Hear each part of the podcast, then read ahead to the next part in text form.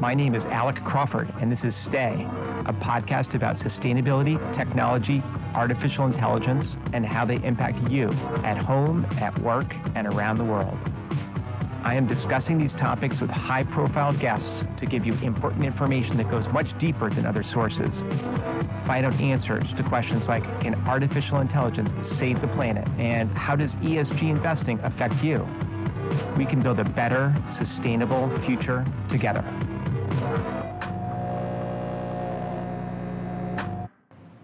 I'd like to welcome Patrick Bangert to the show.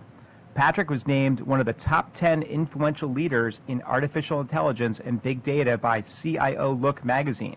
He is vice president for strategic business for Samsung in San Jose, California, and that includes their artificial intelligence effort. Welcome, Patrick.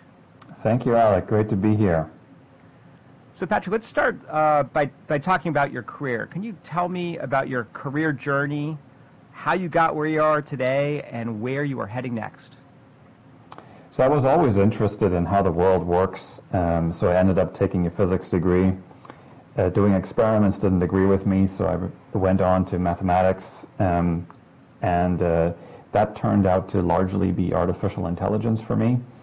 Uh, so I got into neural networks and such uh, back in the 1990s uh, when there was still an AI winter going on. Uh, and I've been in the field ever since. I was a professor for applied mathematics for a while. I had my own startup company for a while.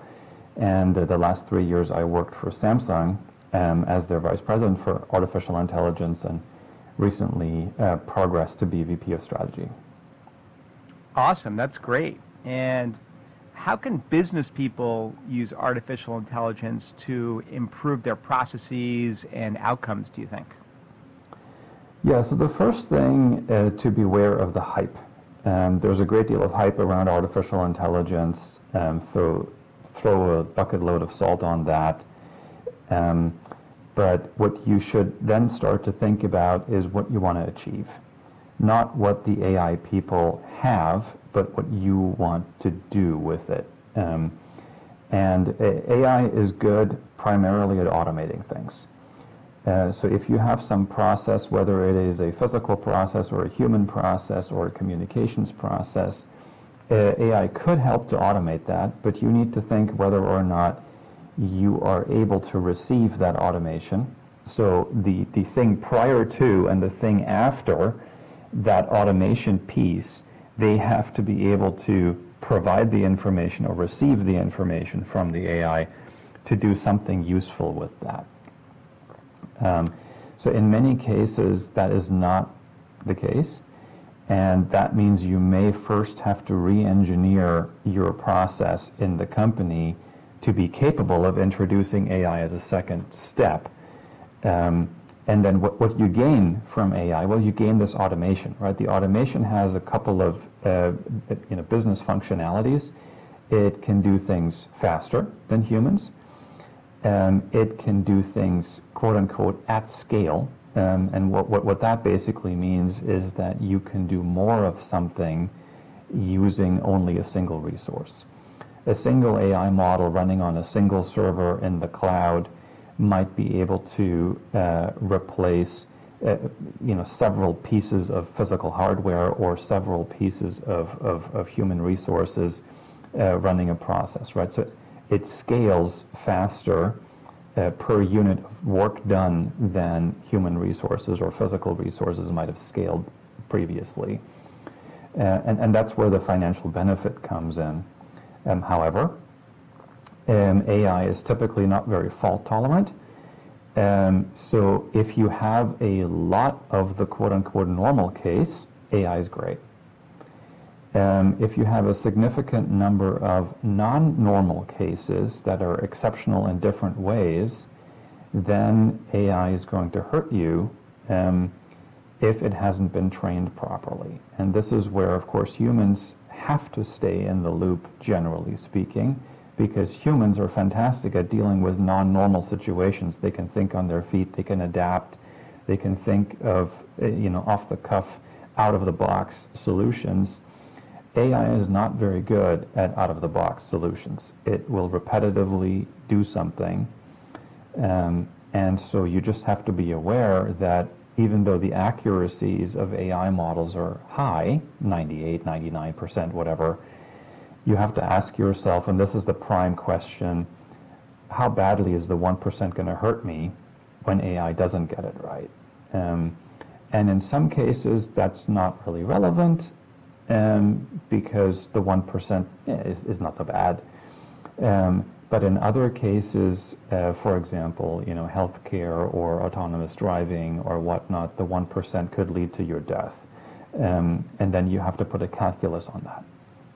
So to long-winded answer to the question is think of the use case and evaluate your risks. Um, that, that, that's really what it comes down to. So re-engineering, how, how could we as leaders prepare our firms and employees for the adoption of artificial intelligence?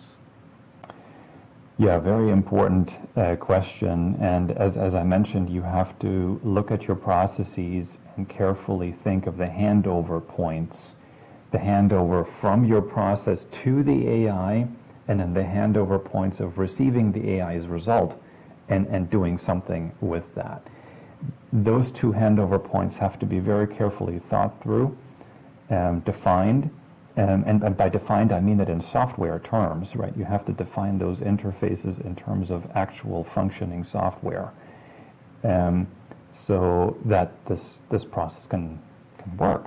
And at that point, uh, now you've got something. So take your complex process in your company, break it up into pieces. Um, define the interfaces between those pieces, and then you can replace one or two of those pieces with an AI. Great. So, switching gears and going back in time, what was the first computer language you learned, and what do you use now? Mine was BASIC in 1979. Um, I learned Fortran 77. Wow. Yeah, I, I, learned a little Fortran in my first job, but that was not fun, I got to say. And what, are you using anything now, or is it mostly just lots of people reporting to you writing code? Um, I get to manage, um, but nowadays, of course, the programming language of choice for us AI people is Python. Yeah, Python is awesome, and there are all kinds of different flavors and wrappers and uh, things like that, like Anaconda. So we'll talk about that in a future podcast, maybe. Nevertheless, we can't have this interview without talking about ChatGPT, uh, especially with the release of ChatGPT 4. So, any thoughts there, observations? Yeah, I'm just flabbergasted at the the current situation and the hype around that. Um, so, uh, what what is it? Uh, um, it's basically a conversation engine. You ask it for something um, in text, and you get a text answer back. Um, the text answer back might be quite lengthy, right? You, you, can, you can, for example, ask it to write you an essay about something. Uh, you can ask it to write source code in Python, uh, you know, to solve a certain problem, and you'll get an answer back. Um, the answer will sound, at first hearing, very nice. Um, relative to chat robots in the past, uh, the output is grammatically accurate it uh, flows nicely. It, it has, you know, has nice diction. It gets its tenses right. It gets the verbs right. Um, the sentences are good. Where it starts to break down is the factual content uh, of what it tells you. Um, that is largely wrong. Um, it's not grammatically wrong. It's not structurally wrong. It's not English-wise wrong. It is factually incorrect. It is just not right. Um, so, for example, if you ask it to review the, uh, the annual financial statement of a company, it may very well, and has done in, in the past couple of weeks, invent the numbers. It will present you an analysis that sounds absolutely spotless and reasonable, but the numbers will be made up. The numbers are not from the financial statement of the actual company. The numbers are just numbers. Uh, so can you trust the final answer? Well, no, you can't. Um, if you ask it factual questions about something, so for, let's take an, an, example. I'm interested in buying a car.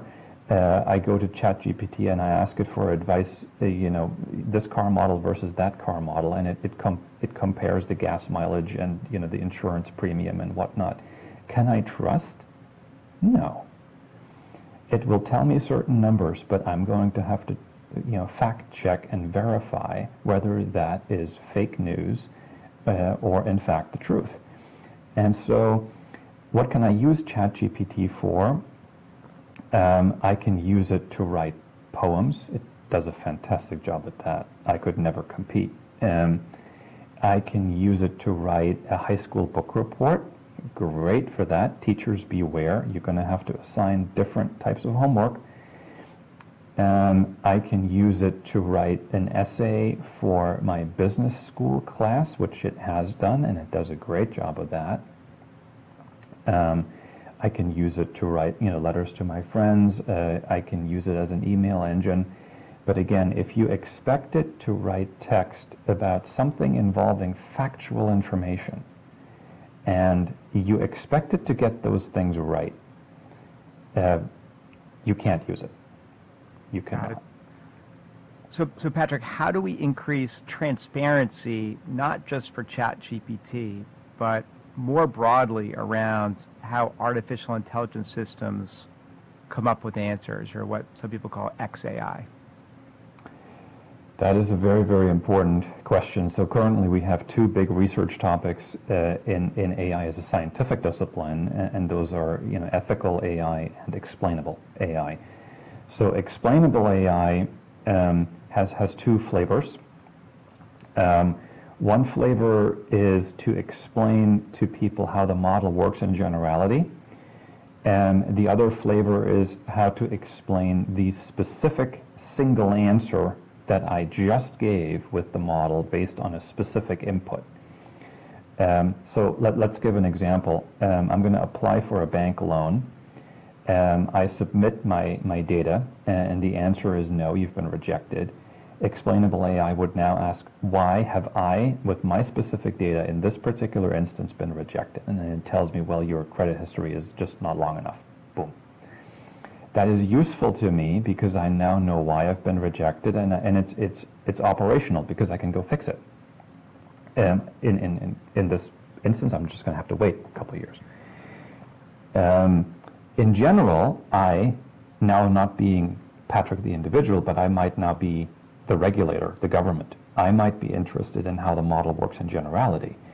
And so explainable AI would now tell me, oh, this is, you know, this is a neural network that takes into account, you know, the length of the credit history and the, uh, you know, the, the, the, number of financial institutions that have submitted a review of this particular um, individual and so on and so forth. And they are weighted in a certain way. And we have criteria X, Y, and Z, and we have trained this on such and such a database and whatnot explaining how that model came came to be. Those are two very different types of explainability. Um, currently, um, that either or um, are the case only in very, very isolated cases, typically the cases where a government regulator demands, um, you know, by fear of punishment, that these explainability things happen. Um, in most other cases, the explainability is something that is being researched um, by you know, university-based uh, uh, researchers. Um, it has not really taken off very much at commercial companies um, because, of course, the, the incentives are not yet lined up, right? Why should a company invest um, its resources into developing explanations that um, nobody is going to pay for.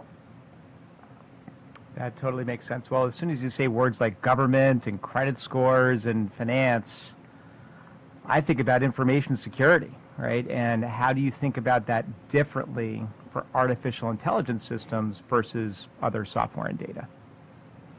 I don't. Um, I think uh, information security and information privacy has uh, nothing to do with AI. Uh, they need to be in place. They're absolutely essential no matter how that data is transformed. All right, whether you do just simple storage of data or you do business analytics, or you do business intelligence, or big data, or artificial intelligence, any of these kinds of methodologies, you need to make sure that you have the data secured and, and privatized. Yeah, um, I would note that ChatGPT is not doing that, right? They basically warn you at the start, like, we're going to use your data, so don't put anything in confidential. So, yeah, that's a very good point. And, and to, to that point, most of the software tools that you use every day are of that kind, right? Because the companies are supplying you a service free of charge, right? Think Google, think Facebook. Um, you're getting something that's free of charge. It's not free of charge. You're paying for it. Uh, you're just not paying for it with dollars. You're paying for it with your behavioral data. That data is your payment for the service, and the company does receive it, does store it, and uses it to make money. Absolutely. So uh, we talked about Python earlier, but for a college student, besides Python, what should they learn about to get into artificial intelligence? Right. So um, I am a very, very strong advocate of being an expert in something. Um, you can then, later, become a generalist uh, about all sorts of other topics.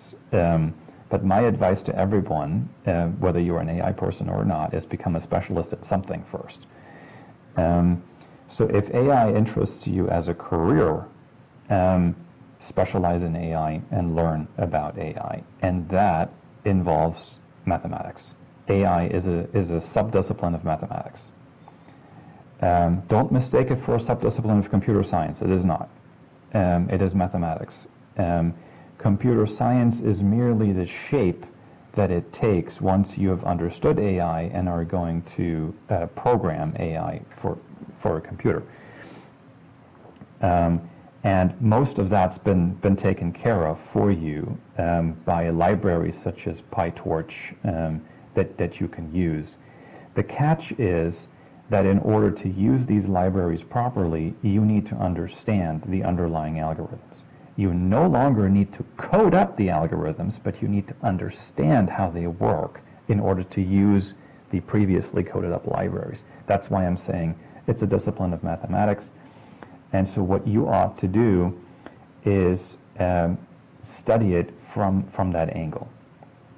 So you can either get a mathematics degree or you can get a combination of a computer science and a mathematics degree and focus on the AI relevant uh, areas within, within those two larger disciplines and emerge hopefully with a strong understanding of how these different algorithms actually work. Again, you don't need to code them up, that's done for you, but uh, they receive a large number of so-called parameters uh, or hyperparameters that you need to set. And if you don't know how these things work, you can't do that, and then you're, you're practically uh, disabled uh, in, in, in actually applying these methods.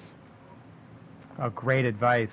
So, speaking of careers, we are seeing wave after wave of layoffs at the big technology companies. What's your take on that? Yeah, that was uh, pretty much a foregone conclusion. Um, so, what happened from my perspective um, is that a number of the companies here in, in Silicon Valley um, over the last uh, not not just two years. That that's uh, that's a hyping statement. Over the last ten years, at least, they have started a number of projects that I refer to as hobbies.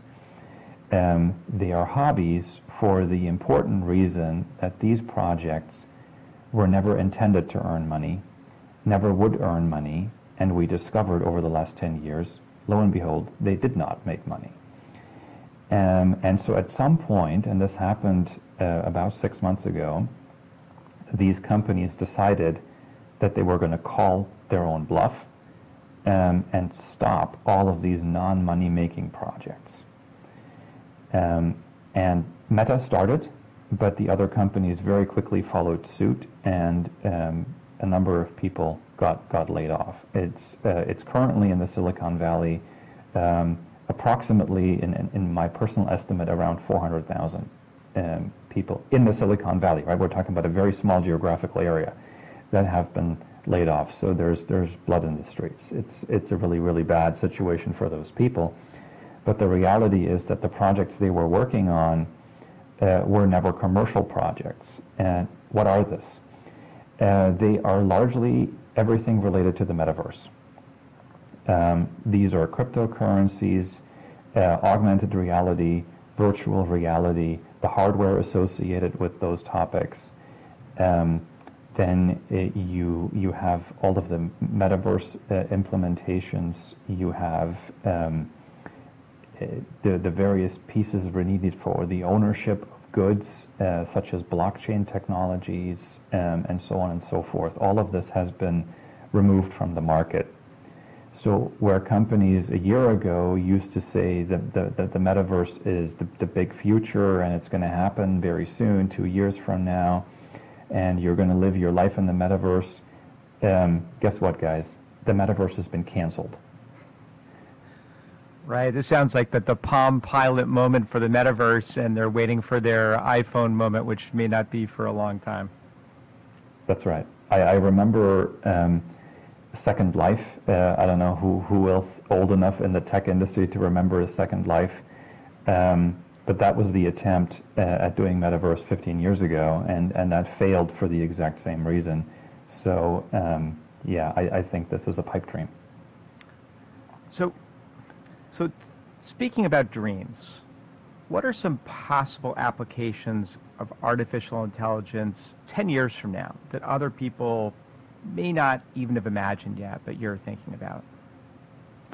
Right. So there's a big uh, discussion, and I, I, emphasize it's a discussion, it's not a technical reality, um, around artificial general intelligence. Um, and that would be uh, an AI system, piece of software, that has roughly the same sort of intelligence and capability to a human being.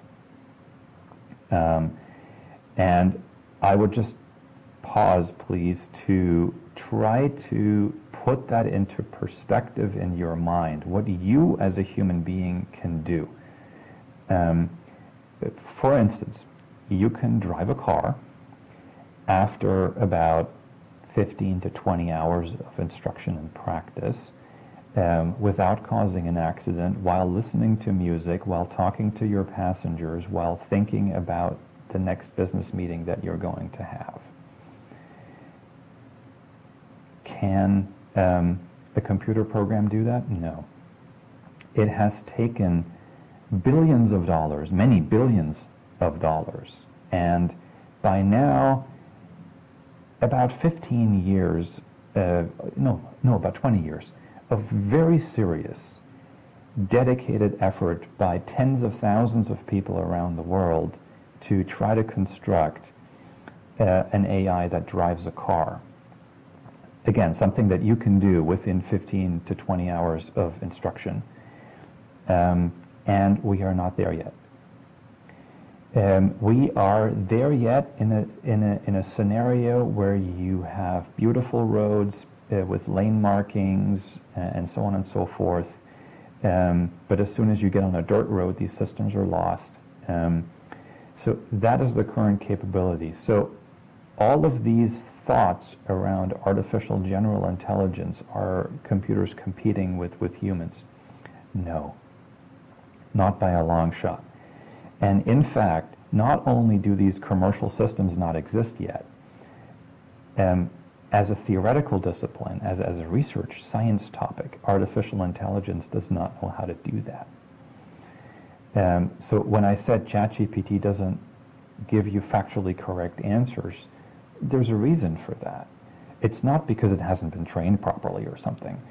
Um, it's because we, as AI scientists, have no idea, literally, how to represent conceptual understanding of the world in an AI system. Um, all the ChatGPT type models do is look at patterns in text uh, they have an input pattern and they provide an output pattern and they've studied basically everything that humanity has ever written. Um, and so the output sounds pretty cool, but understanding of how the world works has not been supplied. And it might come as a surprise to you, having read books and such, that understanding of the world cannot be communicated in text alone. And that's the biggest proof point of these, these models, right? They, they provide you great text, but not understanding of the world. They haven't, they haven't got it. Um, and so uh, that as a, as a context, I think this kind of AI system that can do many great things and uh, adjust to uncertainty that is not going to happen anytime soon. Um, what we have today is what we call narrow AI, which is AI systems that do something extremely specific um, that we have and that we're continuing to build out and that you will see in the next few years. So what are some examples that you will see in the next five to 10 years um, as an individual? you will see autonomous driving um, that you will be able to buy. To some extent, you can buy it today already, right? Within the, the, the, the limits of having a reasonably built out road infrastructure, you can buy it today. It'll become more ubiquitous in the next few years. You will see healthcare AI. That is to say, um, AI systems that will take your medical image and can, with a higher accuracy than your uh, human doctor, diagnose you with all sorts of conditions. They can count your kidney stones, they can di- detect cancers, um, and so on and so forth. Much more automatic and much faster uh, than, than human process can today. And there, there are multiple advantages to that. For example, starting your treatment several weeks earlier than you can today. So it'll literally save your life. AI will save your life in, in a few years from now in, in that regard um, AI can take away um, all sorts of repetitive tasks for you. Um, but the digital personal assistant that everybody's been talking about for 10 years, for example, is not yet a reality.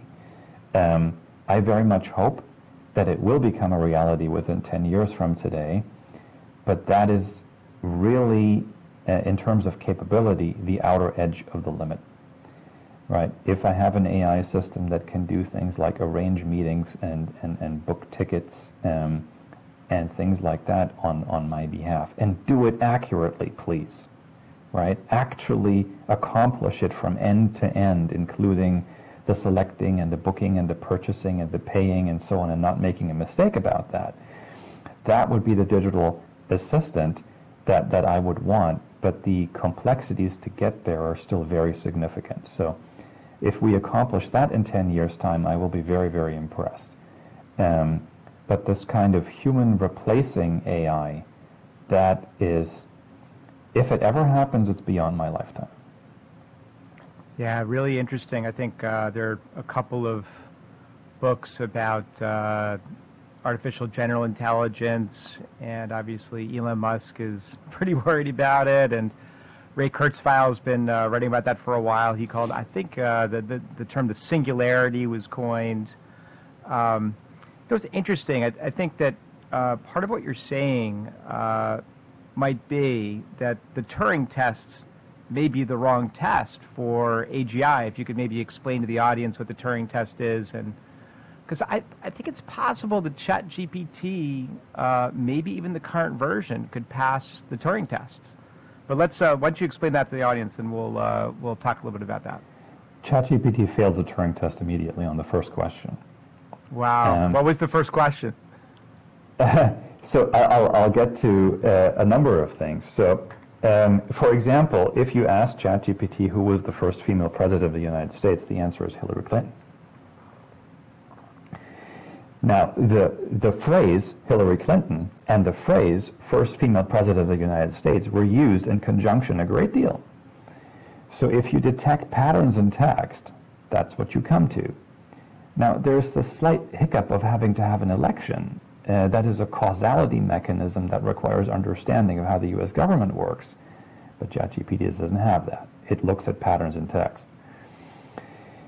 Um, so uh, you can very quickly, if you intend to find out if your uh, you know, conversation partner is a computer or a human being, that's the Turing test, right? You, you're talking to something and you're trying to determine whether it's a human or a computer. Uh, by asking questions and getting answers, you can do that with ChatGPT very rapidly. If your intention is to identify it as a computer program, you can do that very quickly by asking factual questions and observing that you get the wrong answer. Yeah, good um, point. Uh, and so it will fail the Turing test. It, it's not helpful in that regard. And to get to a general intelligence, you need to do several things that we don't understand yet how to do. As, as I said, as a scientific discipline, we don't even know how to do that, let alone actually doing it. And that's the second piece. You need to understand how artificial intelligence work is actually done, aka financed today, um, to understand why we're not going to get there anytime soon. Um, all of the institutions that are doing AI work today um, are essentially funded by Silicon Valley profits. Um, and of course by the biggest funder of technology development ever in the history of mankind, which is the military. It's always been the military. Um, and so what people look for is systems that work in the short term, that, that do something useful. Yeah? As I said, militarily useful or Silicon Valley profits useful in the short term, and AGI is not one of those things. Um, we are looking for narrow AI systems that do something specific really well. Um, the, the thing that ChatGPT does really well is search. And that's, of course, why the companies who have a big stake in search, aka Microsoft or Google and, and so on, have invested heavily into developing a system like this please understand their intention was never to come up with a general intelligence. Their intention was to come up with a better search engine. And, and they, they have, right? They've succeeded. Fantastic, gold star. But don't mistake that as being part of an altruistic uh, effort to, to come up with, with a, you know, a, a general assistant. Yeah, speaking of altruism, you recently posted a chart showing how the life expectancy in the U.S per dollar of health expenditure is poor and declining compared to many other countries. Uh, tell, tell us about that. Uh, yeah, so I've, I've heard about this for a while, but to see it in the chart really, really shocked me. Um, if you take um, all of the countries that you might call first world countries or you know, developed industrial economies, whatever, uh, throughout the world, and that of course includes uh, you know Nor- North American countries, European countries, several Asian countries. Um, you will observe that as time passes, um, the life expectancy in these countries rises.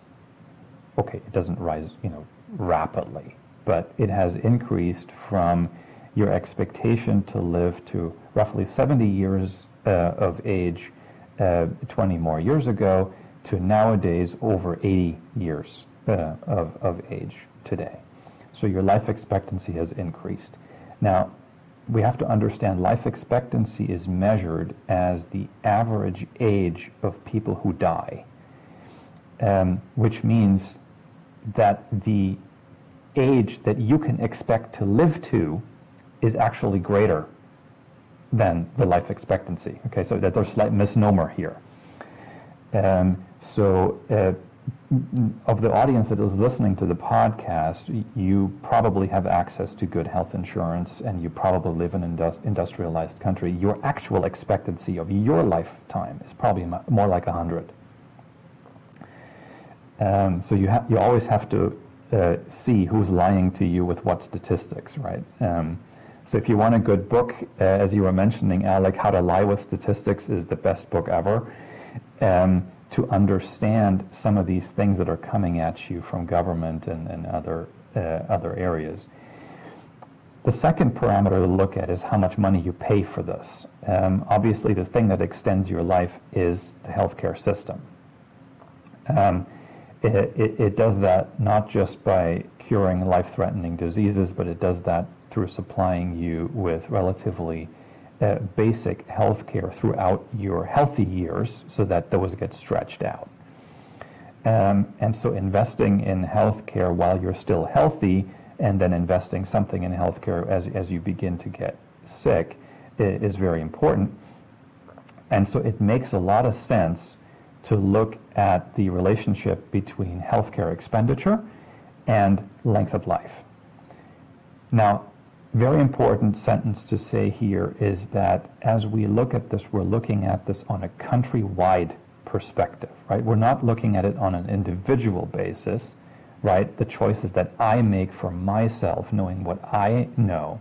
No, we're talking about on a systemic level for an entire country, uh, tens of millions or hundreds of millions of people. Looking at it that way, every country in the industrialized West has an increasing life expectancy at a very, very small increasing expenditure, with the exception of the United States. The United States increases its expenditure at a much faster rate. Not only is it higher, it, it gets higher at a much greater rate than every other industrialized nation. And in return, for this greater expenditure, we are getting a lesser expectancy of life. Not only lesser relative to the other countries, lesser to our own country. Your life expectancy is going down as, as time goes on. Now, this is a life expectancy for the entire country the United States, not for you individually. And this has to do largely with uh, the insurance system. Um, a large number of Americans, almost one half, do not have health insurance. They don't have a bad health insurance or like a health insurance that doesn't cover s- some things. They don't have health insurance, period. That's something to, to, to, think about. Um, uh, virtually every other um, industrialized country supplies health insurance to everyone, usually administered by the government and not by private industry. Um, and that's also why those countries are able to deliver health care um, at a much lower cost um, because you know things like pharmaceuticals are um, you know financially administrated not by you or the doctor or the hospital or the health insurance system but by the government. And so the government of course purchases the pharmaceuticals in, in much greater quantities can negotiate different deals et cetera et cetera.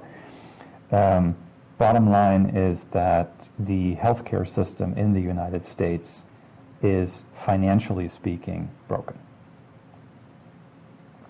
Wow, that's going to be a topic for another podcast. So you mentioned uh, one of my favorite books, How to Lie with Statistics. Uh, another great one, especially if you're uh, thinking about risk management or, or trying to imagine what could happen in the future, is Manias, Panics, and, and Crashes by Kindleberger. Very interesting. So, um, switching gears a little bit here, uh, you talked about the military. Um, I think it's really important for us to think about the potential ethical, policy, and regulatory challenges for artificial intelligence over the next few years. So we've seen things in the media about, you know, artificial intelligence-driven drone, military drone swarms, and things like that. So, what are your, what are your thoughts? Um, status today is that many different countries um, have released recently or are about to release regulations around AI. Um, so the truth of the matter is that this is the Wild West at this moment in time. Um, none of these regulations are old. Um, none of these regulations are tested in the market in the market of the economics of AI, in the market of the courtroom, um, in the market that uh, is the international um, you know, economics of AI, because as soon as I invent an AI, it, it sits in the cloud and everybody can access it, and it's never anymore a nation state kind of a thing. It's an international law kind of a thing. And if you look at the regulations that are coming out of various countries, they are very uncoordinated, um, and none of them, none of them pays heed to the fact that this is necessarily an international topic. Um, so I look at several European countries, the European Union as a, as a larger entity. I look at Canada, the United States. I look at Can- uh, China and Japan.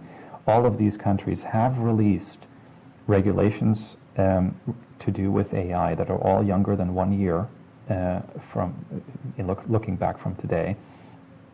Um, they are all concerned with what happens within their borders, um, and it's a mess. Uh, so just trying to understand what these regulations say, uh, what they intend, and what the reality might be if you either do or don't adhere to them, right? What, what's the punishment? Uh, what is, what's the consequence, right? Uh, is there a legal system in place to actually check whether or not you are, you are um, in, in compliance or not? And if I am a company that, for example, has their research department in the United Kingdom, their servers in, I don't know, Russia, um, their customers everywhere around the world, and their data has originally come from China, what regulations apply to me? Um, I, I, don't even know. Uh, how do I find out? Which law firm will give me a, a letter that says you are in fact compliant? Um, I think the answer is nobody will do any of these things and nobody will fully understand this stuff. And so, to some extent, um, this is still today a lawless realm. It's the Wild West. And I think it'll take a number of years and a lot of cooperation between, at the very minimum, the industrialized Western countries and some of the not so Western countries that are important in this game, and that the, the, prime two countries, of course, are going to be China and Russia, um, that will have to somehow participate in this uh, legal game. And then all of these countries combined will have to come up with a scheme that technical people can understand of how this is going to actually be administrated. At the moment, it's all pretty much aspirational. Wow. So, speaking of the Wild West, our, our next segment in the show, or roughly the last five minutes, is what we call underrated or overrated. So, I will name something, and then, Patrick, you will tell me whether you think it's underrated or overrated and why. So, let's kick it off with American football, underrated or overrated? Overrated. And uh, and any reason why, or? Well, as, as, as a European, I would have to point out that it's not even uh, football. Um, it's uh, it's uh, rugby with protection. Uh, but um, you know, uh, it's it's only played in the United States, so it's um, it's a very regional um, sport. Alan Turing, underrated or overrated? Underrated. Um, that was a, a wonderful uh, genius in the history of mathematics. Um, he, uh, you know, essentially won the Second World War, um, you know, somewhat single-handedly. Um, he uh, laid down the foundations of computing, um, right, and uh, to, to, to some extent uh, artificial intelligence. He invented the, the, obviously the Turing test that's named after him. Um, so his, his life's work is, is really exemplary. San Francisco, underrated or overrated? Uh, overrated. Um, San Francisco is not the Silicon Valley. The Silicon Valley is centered in San Jose in the southern end of the Bay, Bay Area. And uh, San Francisco in the last uh, couple of years during and, and post-pandemic has really declined. University College of London, where you got not one, but two degrees. Underrated or overrated? Of course, it's underrated. It is far better than, than its name. Now, uh, UCL is one of the top 10 universities in the entire world uh, by uh, you know all sorts of university rankings that I did not make. Um, so it's, it's objectively up there with uh, colleges in the U.S. like Stanford um, it is somewhat less known, um, but uh, tremendous institution. So if if you're you know in in search for a good university to go to, um, UCL is excellent in in every way. um, and compared to American colleges, it comes at a bargain price. Next would be adventure travel, underrated or overrated? Oh, that is underrated as well. I love adventure travel. Um, I, I like mountains and hiking and climbing and trekking and things like that. And it really frees up uh, the mind and creative ideas come to me uh, when the body is exhausted. Explainable AI, we talked about earlier, underrated or overrated? There's a lot of underrated here. Um, explainable AI is uh, hyped up these days, but for excellent reasons. Um, so it is underrated. Uh, more attention needs to be paid to it um, as an academic discipline so that we can actually build these systems. Um, and as a social discipline as well, because we need to enforce uh, the use of it in, in more applications. Artificial intelligence for market or investment risk management, underrated or overrated? Um, I would put that as overrated. Um, I think risk management um, necessarily looks at the atypical event, um, and AI is not good at that. Uh, so I would stick that more firmly in the human realm. Autonomous vehicles, underrated or overrated? Um, that's approximately correctly ra- rated, uh, right? Not not under or over. This is this is a technology that that as as a technology largely exists. It needs to be improved a little bit, and the primary thing that needs to be done is it needs to be scaled up so that real people can actually purchase an autonomous vehicle. So far, we're mostly just talking about it. AI generated art, underrated or overrated? Very, very difficult topic. In my mind, it is overrated because I think that AI generated images are not art. Um, but that is very much debatable, and that debate is raging at this very moment. Um, you can add uh, your your opinion, uh, any of the audience members, what you think of this. Um, but uh, currently, a, a, lot of the uh, creative people and creative um, organizations are filing lawsuits uh, against AI companies um, on this basis because they say you are using our uh, creative output to train an AI system to unemploy us, and that's not okay. Quantum computing, underrated or overrated? Oh, that is definitely overrated. That is um, essentially a pipe dream. Um, so, if if you look at um, the expenditure and the time that has been put into quantum computing with the results that we have today, it's, it's uh, almost a failure. Uh, they're still working on it, of course, um, and it is, you know, slowly, slowly making baby steps, but it is comparable to nuclear fusion in the sense that people have been saying, oh, it's coming, oh, it's coming, and it, it's never coming. Um, also, theoretically speaking, we know that quantum computing can do an in principle better job than a regular computer only on a handful of, of tasks. Um, some of those tasks are not relevant to you know the commercial world. Um, the primary one is decrypting encryptions, um, and that would be a damaging technology un- un- unless you're you're the military and you want to beat the other military. Um, so I don't see that as a very worthwhile investment.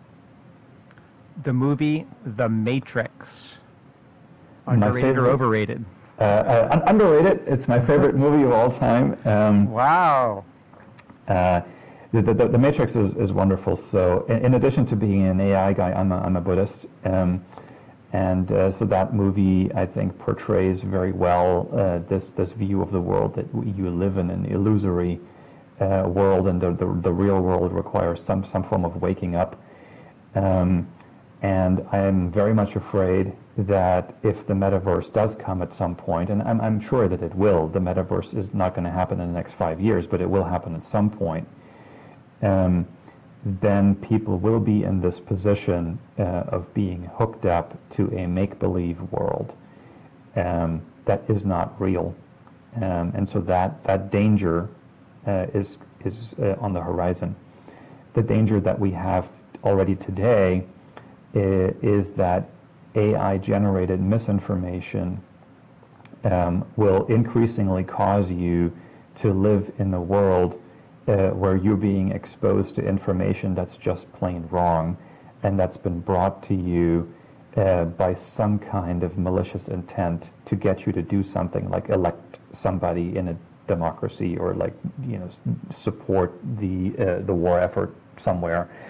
Um, and uh, that is not a decision that you would have made if you had the actual facts in front of you. Um, so I think um, a kind of non-metaverse propaganda machine is accelerating at a rapid pace right now. And so to some extent, the Matrix is already a reality today. Wow, that's pretty amazing. This has been an amazing interview. Thank you. So great to catch up with you, Patrick. And uh, again, that was Patrick Bangert, who is the Vice President of Strategic Business for Samsung and one of the top 10 influential leaders in artificial intelligence and big data by CIO Look magazine. Thank you, Patrick. Thank you, Alec. It was wonderful to be here. You were listening to the Stay Podcast. You can listen anywhere you listen to podcasts, for example, Apple Podcasts. Please like, subscribe, and comment. And you can also find us on stayblog.substack.com. Thanks.